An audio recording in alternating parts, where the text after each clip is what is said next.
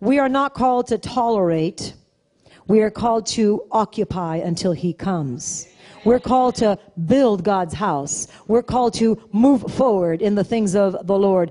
In the new or the King James Version in Luke nineteen thirteen tells us that we are to occupy until he comes. We are not to shrink back. We are not to be still. We are not to go in hiding. We are not to wait till this passes. We are not to twiddle our thumbs and wring our, our hands and wonder what in the world is happening. We are to occupy. If I occupy this room, then I'm in it for a reason and a purpose. I have purpose in my life, and so do you. So if you occupy something, that means the presence of the Lord within you is here to do something. Can I get an amen?